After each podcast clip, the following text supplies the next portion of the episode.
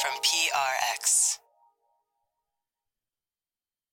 Stew. Stew. D. D. O. I. Studio. That's it. Right?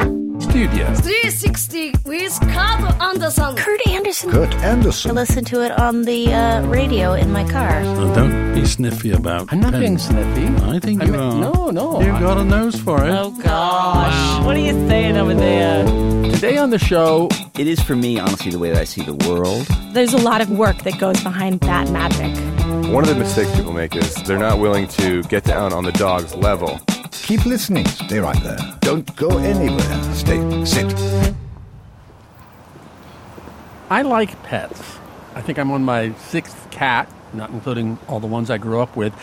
And while I don't own a dog, I do like dog watching every now and then. In New York City, one of the great places to do that is the dog run in Washington Square Park in Greenwich Village. It's big and has an amazing variety of creatures, by which I mean the dogs and the people walking them. Lately, one of the human habitués of Washington Square Dog Park has been a new dog world celebrity. Hi, are you Elias? Hey, how's it going? I went there early one chilly morning to find him. You've got a camera and and uh, you look like you're 28, so you must be Elias. Good to meet you, I'm Kurt. Likewise.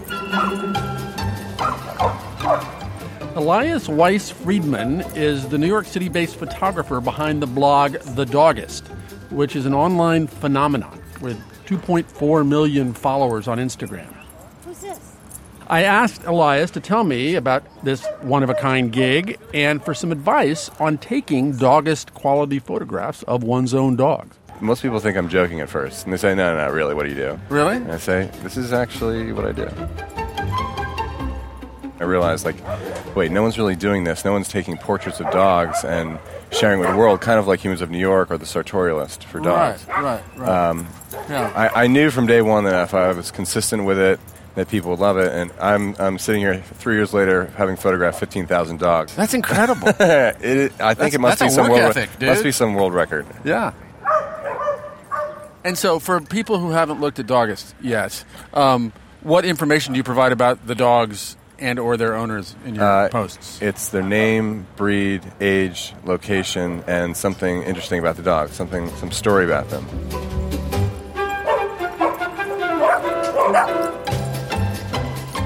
Is morning better? Afternoon, evening better? Does any, or does it Uh, matter?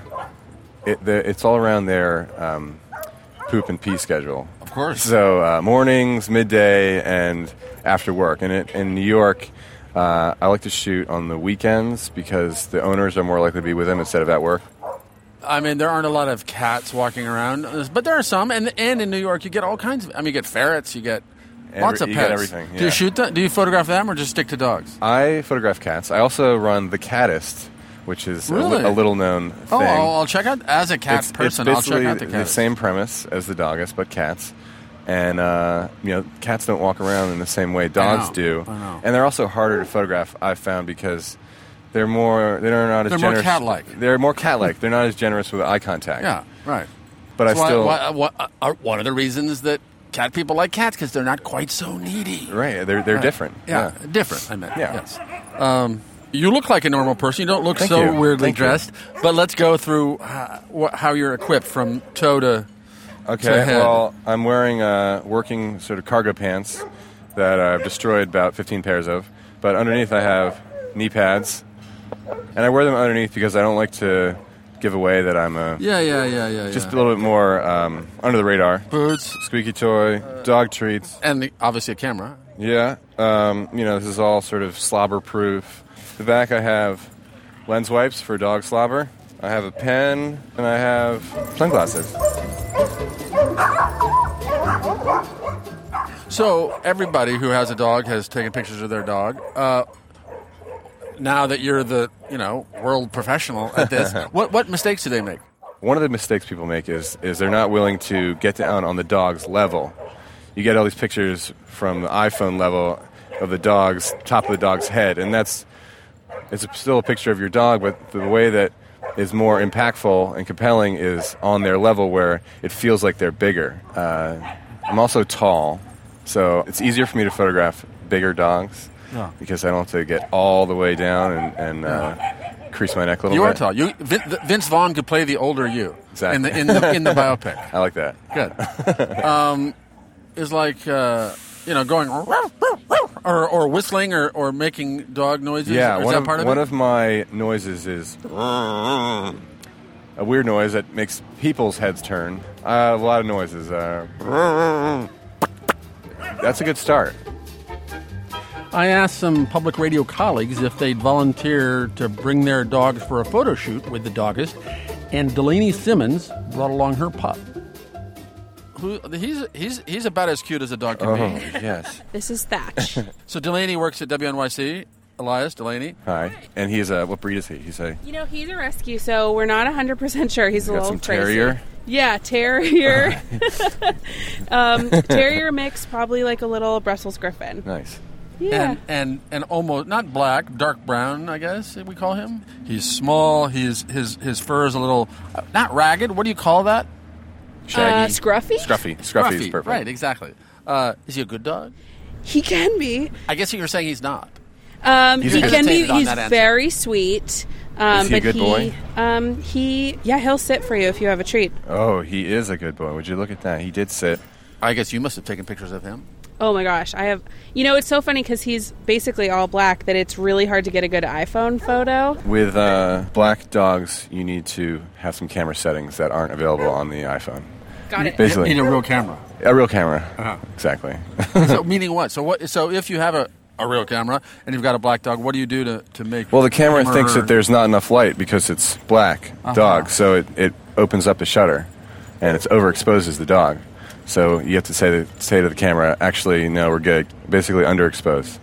Can you show me how to? Uh, uh, we'll use Thatch, and and you'll show me how to try to take Let's do it. a picture. Okay.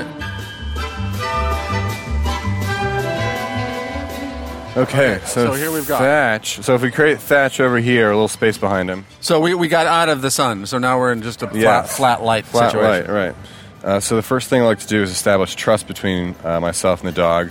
Let the dog smell you. You know, that's the way dogs sort of figure out who you are. Uh, get down on the dog's level.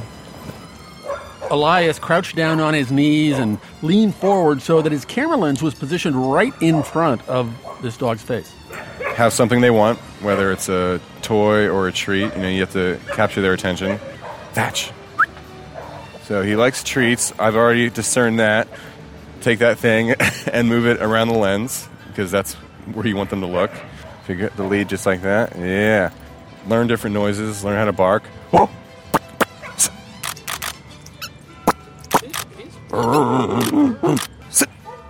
The tennis ball is working. It's the treat that's working right now. Oh, you gave him a treat, or there's a treat. There's a ready? treat in my hand. See, Aha, he knows that you got the the treat. nose knows. It's really that quick because I got him to sit. He looked right at me.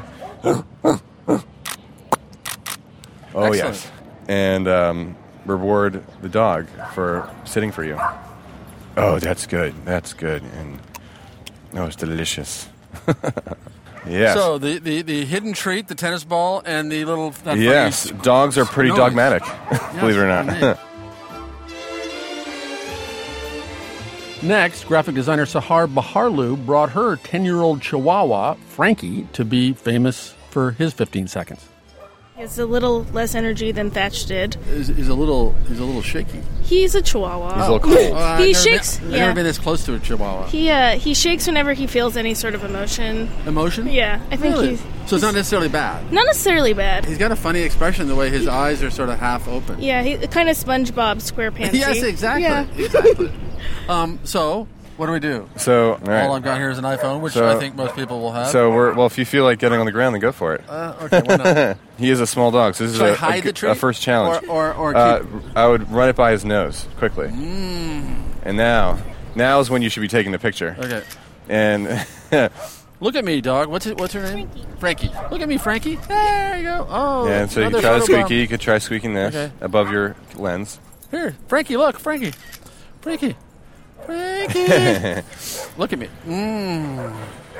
Unfortunately, Frankie was not excited by the treat or the toy. He mostly just hopped and scurried. Yeah, that's about the best we're going to do with Frankie. Yeah. Not bad. Uh, well, thank you. Thank you. And thank you, Elias. Likewise. This is great. Cheers. Thank you. Good talking to you. To see more of Elias's work and photos of Thatch, head over to studio360.org. You can follow the Dogist on Instagram and other social media. And there's also the Dogist book with pictures of a thousand of the many thousands that he has shot. And if you use the Dogist tips to take portraits of your dog, post them on Instagram and tag us at Studio 360 Show. We'll repost our favorites.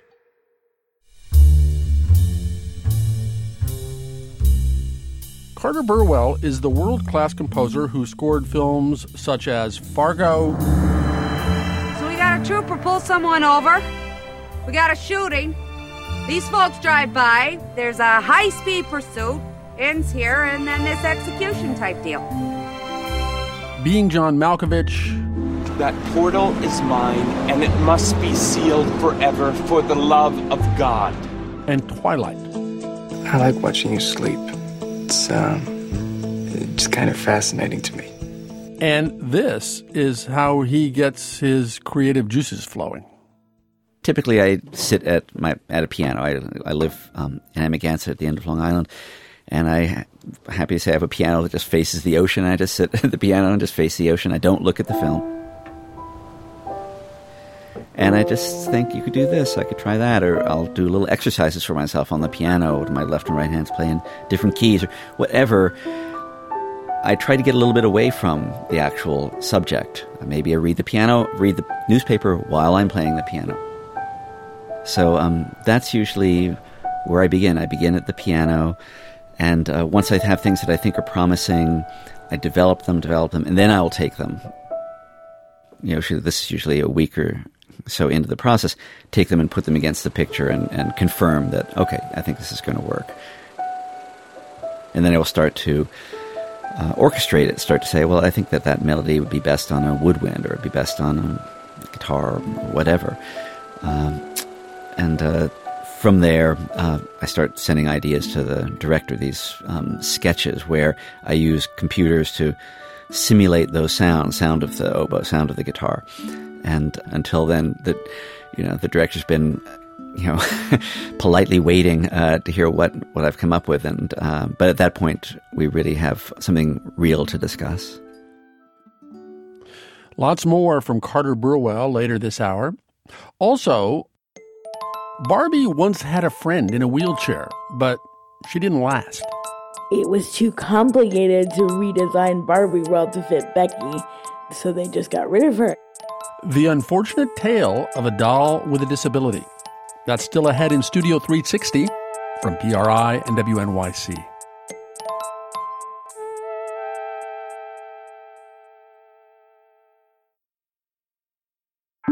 Studio 360. Barbie, you're beautiful. You make me feel my Barbie doll is really real. Little girls have adored Barbies since I was a little boy. Not so much my two daughters. They once had me drive over their dolls and wanted to create a Barbie cemetery. I guess they were very young feminists. But for fans of the doll, there was some good news last year. Many would say it's about time. Barbie's getting a makeover. Mattel announced that it was making over its Barbie doll line to look more like human women look. After criticism that the doll creates unrealistic body expectations, Mattel is introducing new body shapes as well as different skin tones and other features. But this is not the first time Mattel tried making Barbie more inclusive.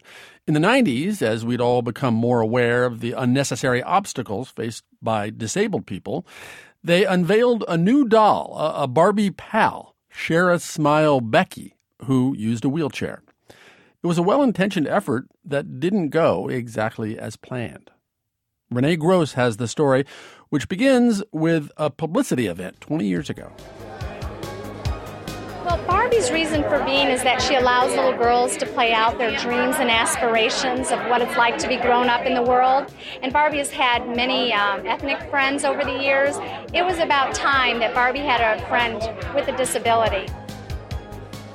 Dolls are usually unveiled at toy trade shows, but Mattel decided to introduce Becky in Washington because it seemed like a great PR opportunity. It was the smile on Mallory Rosato's face and the remark from Hannah Withers that this is a doll that makes her feel special. Two little girls in wheelchairs assuring two big toy companies they had done a good thing. The company decided that it would announce at the press event that it was donating $20,000 to disability charities, and it even arranged for some prominent wheelchair users and disability advocates to attend. Becky is going to smash attitudinal barriers. Justin Dart Jr. was co founder of the American Association of People with Disabilities, and a lot of people called him the godfather of the ADA. Becky is going to help millions of people with disabilities to move from dependency to the American dream. For dramatic purposes, a big piece of fabric was draped to conceal the doll. Until. And here she is.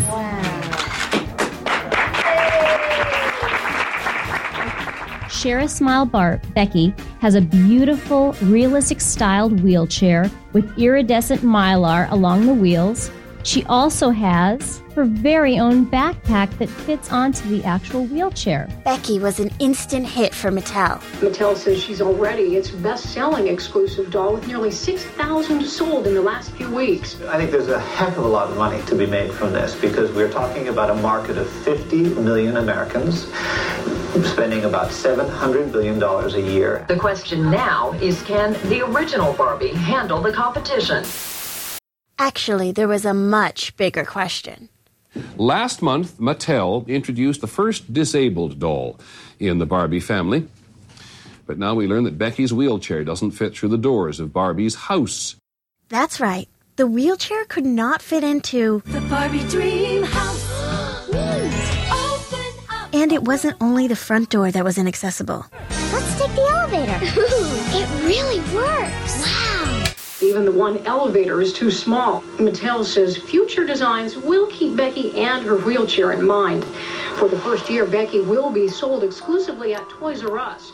Mattel says she's already its best selling exclusive doll.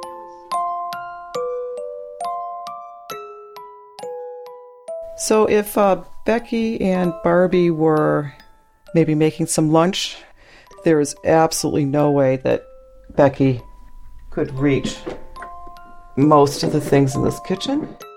That's Monique Kulik. She's an accessibility advocate based in Ann Arbor, Michigan. I brought her a Share Smile Becky and a new Barbie Dream House. A lot of times with people who use wheelchairs, they will um, access thing in the kitchen from the side. So very awkward. If this were Becky's house, her kitchen would have a clear space under the sink so she could roll directly up to it. Dishwashers are normally for an accessible kitchen and universal. They're raised so that that bottom rack, you don't have to bend down so far for the bottom rack. Mattel said in the mid 90s that future Barbie houses would be more accessible. But for this Barbie dream house that's on the toy shelves now, Becky's wheelchair still couldn't fit in the elevator. There's absolutely no way. It won't even fit with her legs sticking out. So, pretty much um, in this house, Becky could go to the kitchen.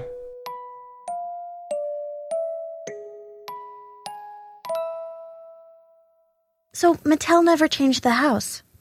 But what did change was Becky. She became Becky, I'm the school photographer. Then I love you sign language Becky. And then Paralympic Becky. Until finally they stopped making the doll altogether. A lot of the the talk about why Becky doesn't exist anymore in any iteration is that it was too complicated to redesign Barbie World to fit Becky, so we so they just got rid of her. Karen Hetzelberger has cerebral palsy and uses a wheelchair. She got a Share a Smile Becky when she was seven. I think it speaks volumes to the way we think about disability. A lot of the ways we think about disabilities, we talk about fixing disability instead of focusing on fixing society. Some accounts claim that before Mattel discontinued the doll, they contemplated making her wheelchair smaller so she could fit through the doors of Barbie's house. This way, they wouldn't have to change the house. Oh my god, that's a, hu- a huge thing. Huge thing. Fix the person. Wait, really? Oh, absolutely. What? Why can't you just reach for that hot thing over the side?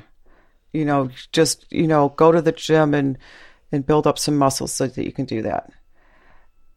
What's what is wrong with having to go to the back of the building by the dumpsters in order to find a ramp to get into the building? This idea of fixing people with disabilities instead of their environment? Maybe the Becky doll is educational for kids, but in the opposite way it was intended.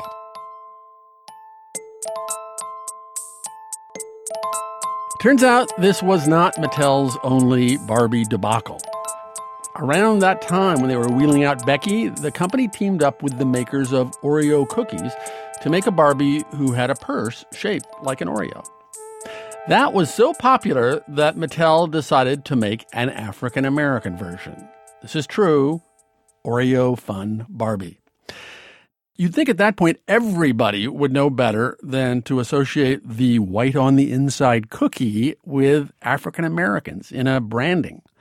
When the doll met with outrage, Mattel didn't just discontinue the black version of Oreo Fun Barbie, they recalled it as if it could cause physical harm.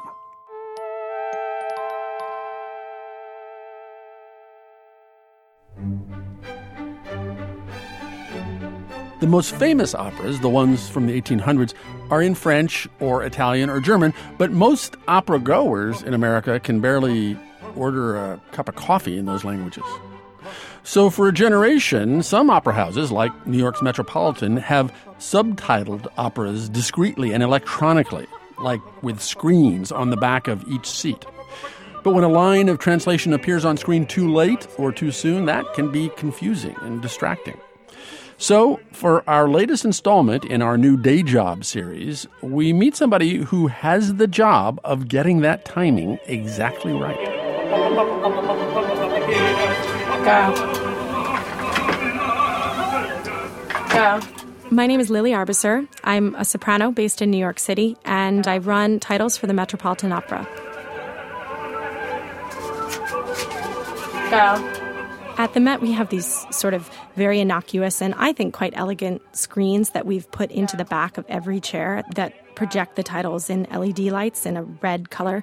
We put up the titles based on the musical measures. So if it takes a singer 10 seconds, let's say six measures to sing a line, I will say go right before the title goes up.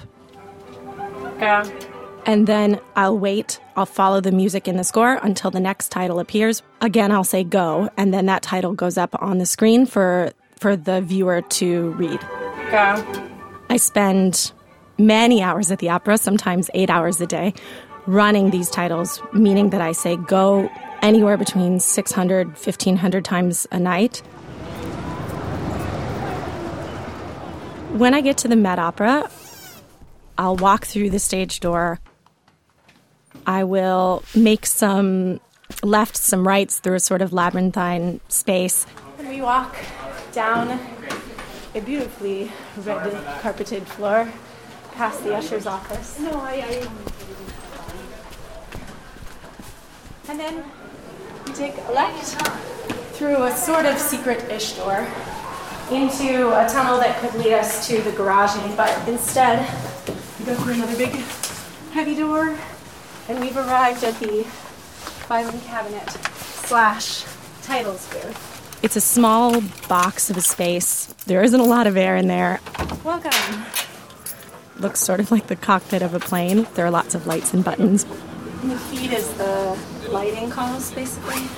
At the Met, we have two people in the booth. It's me, the cue caller, and then on my right side is the titles operator. Buck, the operator, likes to listen to the lighting calls.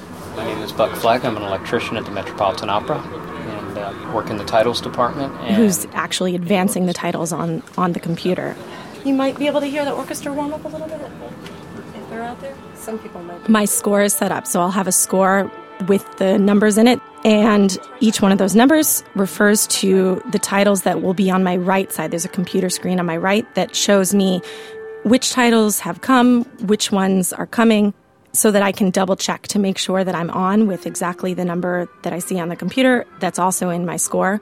And then I also have two cameras that show me an image of the conductors.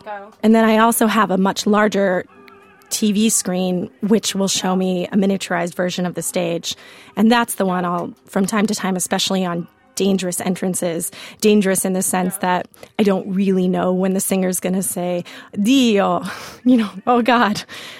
So that's when I have to kind of take my eyes out of the score, look up at the set, and try to determine by watching their jaw or their back or their neck or anything when they're going to make that choice to take the breath so that I can lead with the title bravely, hoping that they come in exactly when I anticipated them doing so. Go. That's a way in which actually being an opera singer is extremely important. You need to really be ahead of where the music's at in order to anticipate these titles and when they should come up so that they seem like they come with the first utterance of the singer.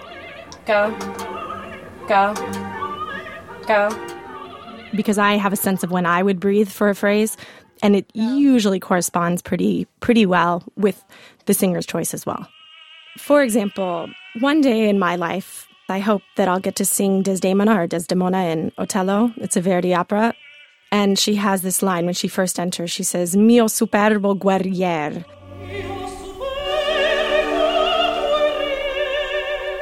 My amazing warrior. If I were about to watch that, I would watch her and and he would finish his line.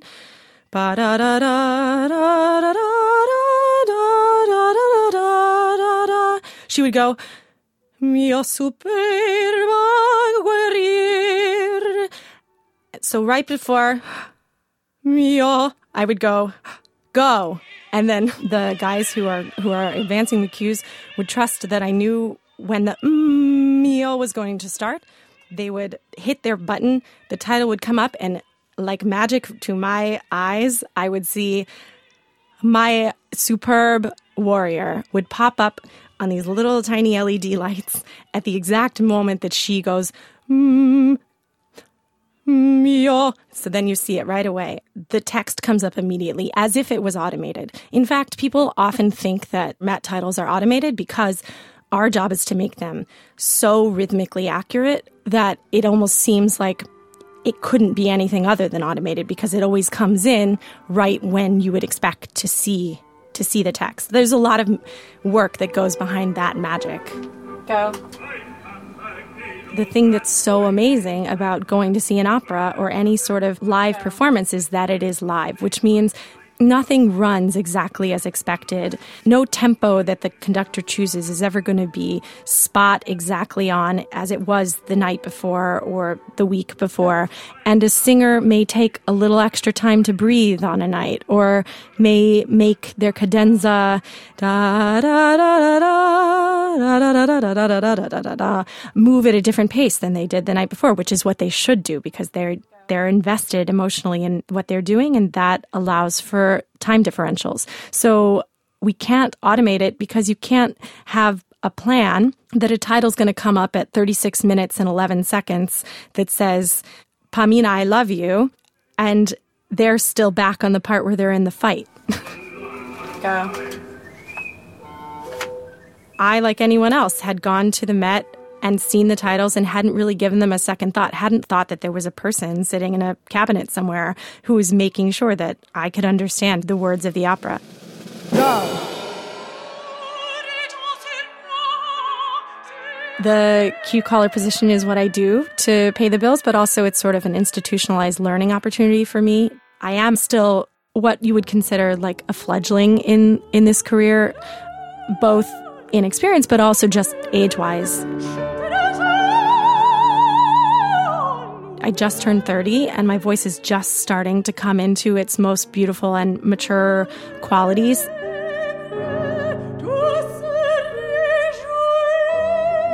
I have been studying voice for 14 or 15 years, but I've really only started to understand my instrument maybe in the last three years.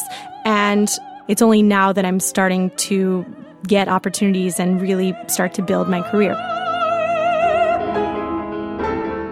This world of titling really changed the way that I look at the opera. It allowed me to go into one of the greatest opera houses in the world and demystify it, but also in some ways absorbing the music of the operas that I'm working on myself or dreaming of singing one day.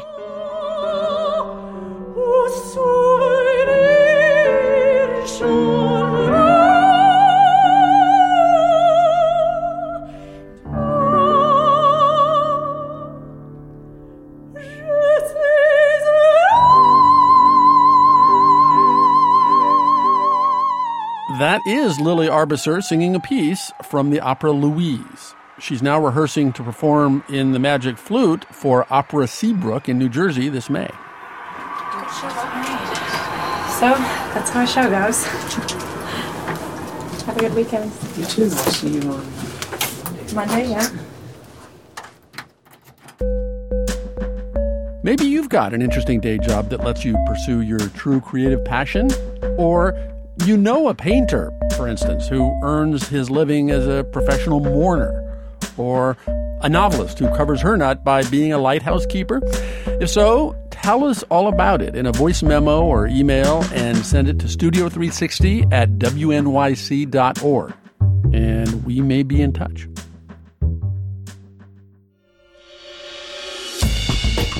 All this month, we at Studio 360 are asking you to spread the word about podcasts, especially to those flip phone users who haven't quite figured out how to download podcasts yet. So tell the world about your favorite on social media and use the hashtag trypod. That's T R Y P O D. T R Y P O D, trypod. Thanks. Up next, Temp music, spotting, source music, streamers and punches, Mickey Mousing. the A list film composer Carter Burwell explains the lingo of his trade. That's ahead in Studio 360 from PRI and WNYC.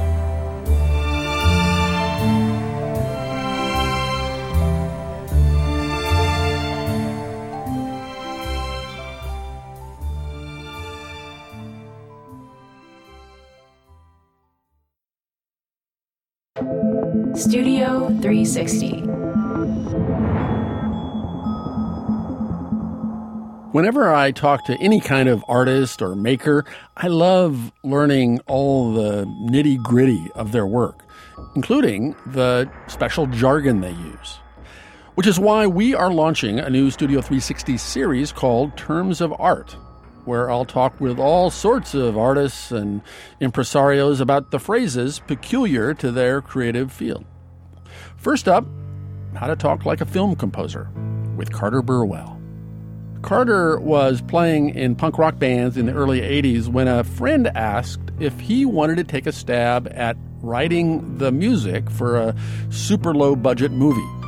It was being made by a couple of fellow young nobodies in New York named Joel and Ethan Coen, and it was called Blood Simple. Turns out Carter had a knack for scoring films, and he has since done the music for most of the Coen brothers. He's also worked with Todd Haynes, Charlie Kaufman, and Spike Jonze, among many other directors. So I asked him to come in and walk me through the soundtrack lingo. First thing I asked, what is temp music? It sends shivers up my spine when you say it. Uh, it's, yeah, it is a, it's the bane of my existence, and, I'll explain what it is. When a director and an editor are editing the film, it's not uncommon for the editor to want to put some music in there, just so that when they show the scene to the director, it's, you're feeling Yeah. something, something's happening. So it is done all the time. Uh, virtually every film you've seen has had Right. temp music put into it. You, as the audience member, probably don't know what it was. Although, if you actually thought hard about it, maybe you would know because the next step is they they bring in a composer and play the movie for him with that temp music Right. in there. They've been living with that temp music for a couple of months. Right. And They suddenly be- it's the music. it's the music. It's like writing a novel and saying, and this character is going to be played by Jack Nicholson, this one by Ryan Gosling. So do go crazy with whatever you want to make them like, right? Yes, exactly. Um, and when you're watching a film uh, that you had nothing to do with, can you say, "Oh, I see how this went"? Can Yeah, you well- reverse engineer as you're watching? Yeah, unfortunately, you can. And I think that if now that now that the listeners know about temp music, you go back and listen to a lot of film scores, you might begin to say, "Oh, I can imagine what they put in here for temp. I can imagine what they put in here for temp." And I, you know, it does result in lawsuits. I know Danny Elfman told me once that one year Vanity Fair is doing their their Oscar issue where they put all the composers together. They do a, a layout for each craft and the composers would not all agree to be in the room at the same time because they had all sued each other. That's Every one funny. of them had sued some someone And- else and- in the room. And I'm sure, and again, Danny Elfman, great big composer of television and film uh, scores. Um, do do directors ever, as they must, I guess, like, oh, the temp was so perfect? Do they ever say like, and it is perfect, and that's what I'm going to use? Sorry. Well, I like it when they do that. Actually, I, I prefer if you're going to try to make me sound like something else because you think that the other thing is perfect. You should just go ahead and license that other thing. So, 2001: A Space Odyssey is a famous example, and the opening notes of the film, which people now know as 2001 theme, I guess, of course, is is a piece by Richard Strauss from 70 years earlier.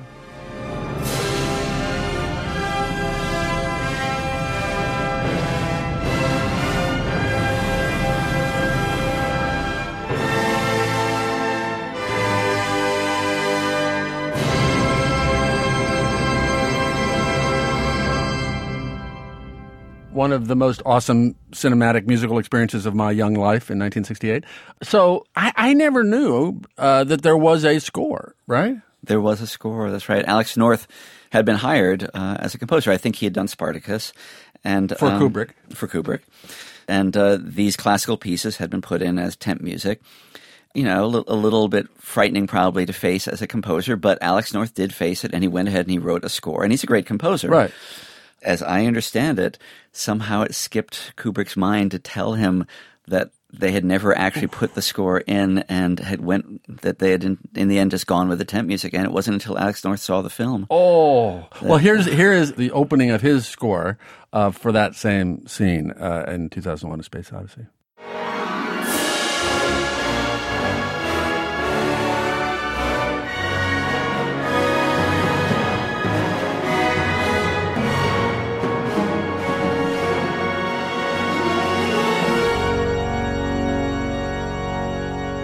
Which, hearing that, I, I'm thinking, whoa, 10 years later, John Williams, Star Wars. Yeah, no, that's right.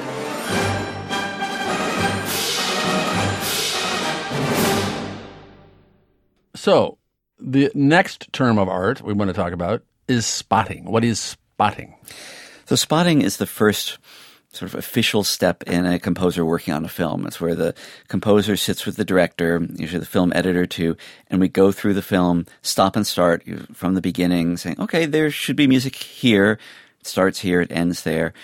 And that's our first chance to say, what is the intention of the music? What what am I going to bring to this film? Do the directors say, "Oh, like a little bit of this Schoenberg here, or a little bit of you know Prince here"? Is that how the conversation goes? There are definitely directors uh, who are capable of doing that, maybe who do that. Yeah. But I have to say, if I sense that a director knows what they want, that makes the whole project less interesting to me. And Right. I, I, you know, I don't really want to do that. I don't want to do a project where the director says, "Okay, we, you can see what this is. Let's just do it." Do you, all things being equal, would you rather have a director who is musically knowledgeable or like just not? Well, I have dealt with directors who, well, I'll say Michael Mann. He's known for you know being the guy who tells you how the how the buttons should be stitched on the costumes. And I, I went through a film with him once, and he's and he literally said to me, "We're watching a scene." He says, "I think strings A minor, D minor." wow! But we didn't. I knew that if he's doing that then at the spotting session, we were not going to be able to survive each other. It was not going to be a pretty picture. The next uh, term, I suppose, would come up, might come up when you're spotting. Is that is that how we say it? You're That's right. spotting with the director. We're spotting. Uh, is ironic scoring, which is a phrase I'd never heard of, and I love uh, that idea that that's a term. So, uh, a director asks you to score a scene ironically. Is that how it happens? It is a thing that can come up at the spotting. Uh, take any any film. Take uh, Being John Malkovich, uh, the Spike Jonze movie that you also composed, which I also composed. We began to gravitate towards the idea that well, the the most disturbing thing, the most uncomfortable thing for the audience would be if we took the story seriously and you actually believed it was possible to go into someone else's brain. But Dr. Lester. I am not Dr. Lester. I am Captain Merton. Take these characters that could be kind of cartoony and make them real. I don't understand. It was 90 years ago that I discovered a strange portal.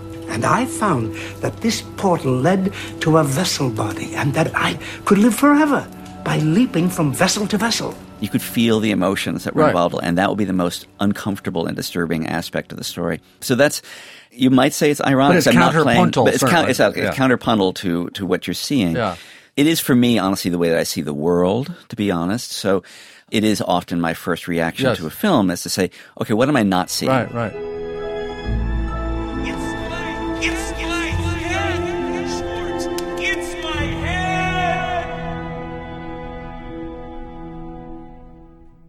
Source music. What is source music? Well, source music is uh, is music that appears in a film f- coming from a source on the screen. So, uh, radio, uh, record player, that's called source music. In the more academic world, it's called diegetic music because it's coming from the diegesis. It, uh, it issues from the diegesis of the story. Yeah. but that's definitely one more syllable than you'll hear in Hollywood. Yes. So typically in Hollywood, you will distinguish the source music from the score, and they're distinguished in terms of the function they serve in story because source music is often chosen by the people on the screen. Someone puts on a record. So Right. you're, that's telling you that person's choice. Whereas what I write is, uh, first of all, is coming from where? You know, no one The knows. ether. that's right. God. And it's there more to manipulate the audience. It's, uh, it might, it can sometimes be telling you something about the character, but it's a different type of thing. I, I'm interested when they blur uh, sometimes in films, and I want to play the film you composed, a scene from Miller's Crossing by Joel Ethan Coen. So two gangsters show up uh, at the house of the character played by Albert Finney, and he's trying to relax and listening to Danny Boy on his record player. So we see the record on the old-fashioned phonograph. He's chilling in bed. And so this is source music because he's playing the record. Of That's right. We see the record. they enter. They fire. The Albert Finney gangster kills one, jumps out of his house. Burn now burning house. So, so we're not in his room anymore. Right. But the music is going on. That's correct. When we first heard it, you know, you heard the scratches in the record. It was treated, but once we're out of that room, now the music is full. It's coming from all the speakers in the theater. And it's being treated as score now.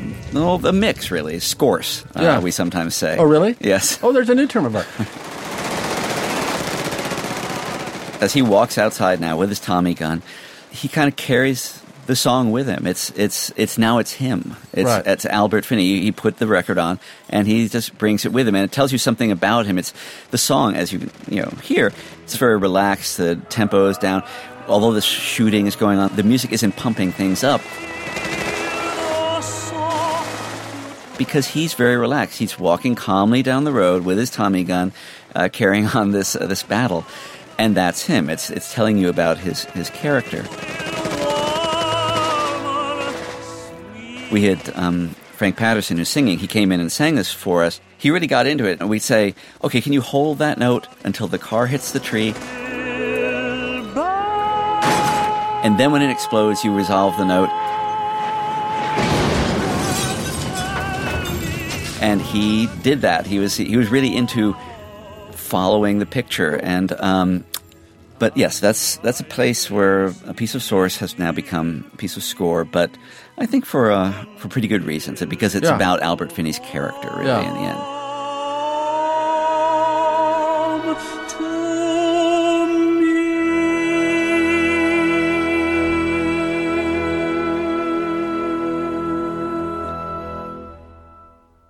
So you've spotted a movie with the director. You've written the music, dealt with the sourcing and the scorsing.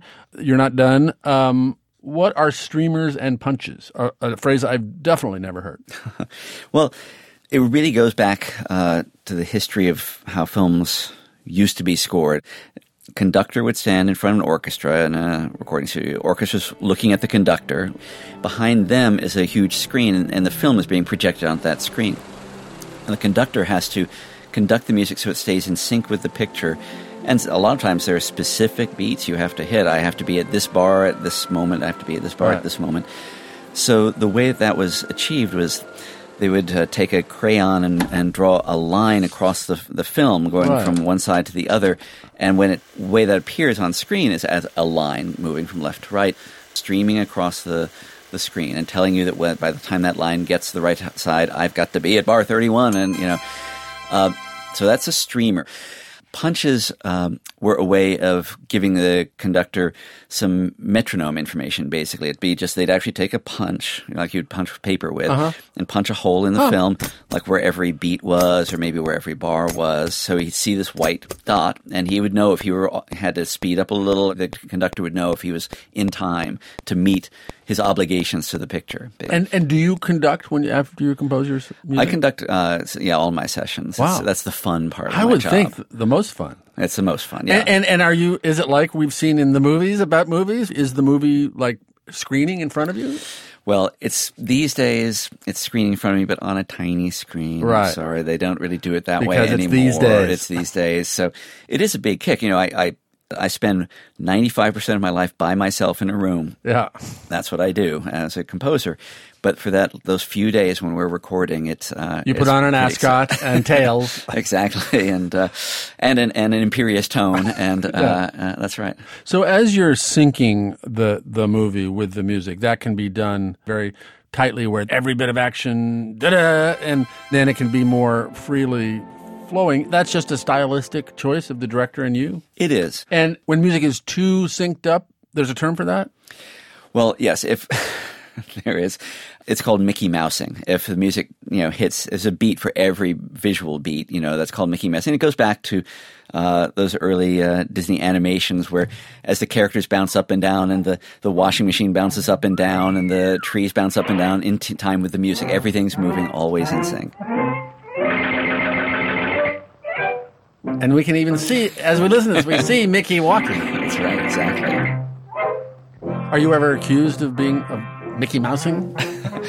I don't think I've been accused Yeah. of being of Mickey Mousing. No, I. But there are a lot of film styles, types of films that do require that. Right. They're you know action films where whenever some something crashes into something else, or you know, they, of course there's a beat of music there, and I'm happy to say those aren't the types of films I typically work on. Right. But you know, I don't know. There may be some, maybe in the animation world they use the term Mickey Mousing as a as a more affectionate term, but when I hear Hmm. it, it's usually a pejorative. I have to say. Yeah. Carter Burwell, uh, this is fascinating, and uh, thank you very, very much. Thank you, Kurt. That conversation with Carter, because it was just the two of us, what we in professional radio broadcasting call a two way. When there are two interviewees, we call it a three way, and even some of us snicker at that.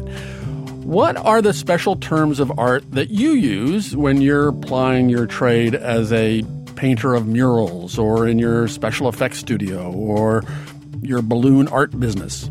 Let us know at studio360.org. And that's it for this week's episode. Studio 360 is a co production of WNYC and PRI, Public Radio International. Our team here includes Jocelyn Gonzalez, Andrew Adam Newman, Louis Mitchell, Daniel Guimet, Sam Kim, Skylar Swenson, Tommy Bazarian, Zoe Saunders, Max Gibson. It's all around their poop and pee schedule. And I'm Kurt Andersen. Thanks for listening.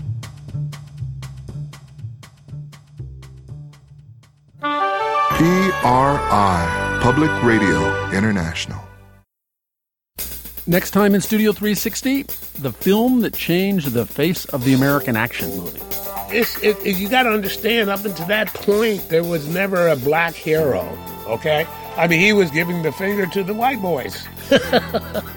Shaft.